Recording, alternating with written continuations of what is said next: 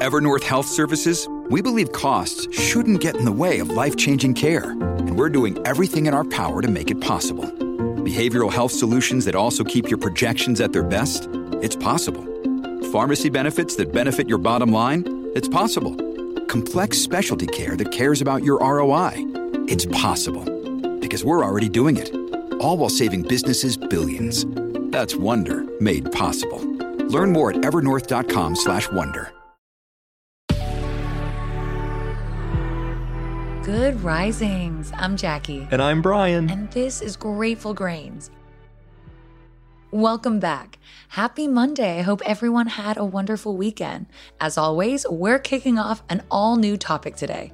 This week, we're going to be discussing how we can properly digest information. Yes, we are. I'd imagine everyone's experienced some form of information overload at some point in their lives, and I'd be surprised if it hasn't happened recently. From news to social media to conversations in passing, our world is absolutely overcome with information, with facts and opinions being wielded like weapons to not only engage with the world around us, but also create a safe space for our mental well being. It's so important we know how to distance ourselves from the noise. But this week, we are talking about what to do once we tune in. I'd like to start by taking a little time to talk about values, because as simple a concept as values may be, it often seems we've forgotten they exist. 100%. Most conversations these days only give credence to facts and opinions, not making any room for values. Meanwhile, besides misunderstandings, I'd say 9 times out of 10, the foundation of every disagreement is the result of a difference in values. You can find yourself in a debate, hammering away at the conversation using fact after fact after fact, and you find you're making no progress at all with the other person. Oftentimes, we discount those people for holding their opinions in higher regard than facts. Right. It doesn't make them stupid. It doesn't mean they have selective hearing. It simply means certain things are more important to them than others. And by the way, you may really, truly, no matter how hard you try, never understand it.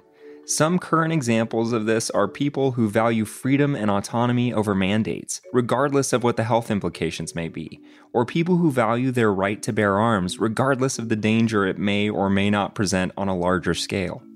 Our values are at the very core of who we are. They're often rooted in our earliest memories, the things we found pride in, the things we attach to. Oftentimes, it takes us detaching from our identity altogether before we can adjust the core of what we believe. It's like moving a house off its foundation and onto an entirely different foundation. And values exist well beyond one on one conversations. News these days is full of bias on both sides. Media panders to its audience. And when we say they're pandering to their audience, especially politically, it's that they're sharing news and information that aligns with their base's values. Because if they were broadcasting information that doesn't resonate, their viewers would become frustrated and turn the channel. That frustration is an innate response. It's part of the system of confirmation bias, and it's the armor our subconscious wears. It's there to protect our identity, who we believe we are. This can be a pretty esoteric concept. But the idea is that who we believe we are is the accumulation of all our life experiences paired with our subconscious's perspective on those events. Exactly. All the memories, all the judgment calls we've made, all the observations, all the values, all the thoughts, all the perceived upsets, failures, victories, and so on are compiled onto a hard drive in our mind. And that tells us who we are. It often dictates how we react to things before we've ever had the opportunity to properly, word of the week, digest. Exactly. Confirmation bias is our automatic response operating straight from that hard drive. It's there to keep us mentally safe from opposing thoughts and ideals because it immediately flags opposing thoughts and ideals as unsafe, potentially hazardous, volatile, whatever word you want to use. It sees the different information as something that may upset our inner balance. And by the way, this idea extends beyond political stances. Confirmation bias extends into the beliefs we have about ourselves. For example, if you believe you're an unlucky person, the few times you've broken down on the side of the road would take up significant space in your mind. But if you believe you're a lucky person, you may have forgotten those instances altogether, and that space in your mind might instead be filled with the times that you found cash on the ground. Knowing that, you might see it's possible to reframe how you think about yourself. You might see how those building blocks that make up who you are actually can shift. You actually can change your mind. And in changing your mind, you can actually change who you perceive yourself to be. It's more than just a beautiful thought. By practicing awareness, we can re engage with our subconscious. We can enact new habits like reflection, positive self talk, and intentional joy. And we can completely shift the way we feel about ourselves and the world around us. And if you've been with us for a while, you know those mental shifts can work wonders for your physical well being. And bringing it back to the topic of the week, by engaging in the same kind of awareness, we can switch off that automatic response, the confirmation bias, and actually take time to analyze the information. Because if we're simply taking in and sharing information we agree with and shutting out information we don't, we're engaging in a pretty robotic version of life. Exactly. Instead, we catch those automatic responses as they're happening.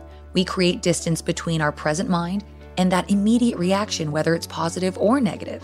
And we take the time to apply some critical thinking. Right. We allow the right information to challenge our beliefs. We weigh the ideas against what we know, against our personal experience. We consider the source. We consider all sides. We avoid groupthink and peer pressure. And from there, we can conclude how the information will play a role in our lives moving forward. And that's what we'll be covering for the rest of the week. Remember, we love hearing from you. If you'd like to share, we welcome you to comment or message us through the Good Risings Instagram page at Good Risings. You can find me at Jacqueline M. Wood underscore one. And you can find me at B McMuffin. Thanks for spending time with us here at Grateful Grains. If you're enjoying Good Risings, show us some love with a good review. We'll see you again tomorrow for day two of our week on digesting information. Until then, remember, a better tomorrow starts with today.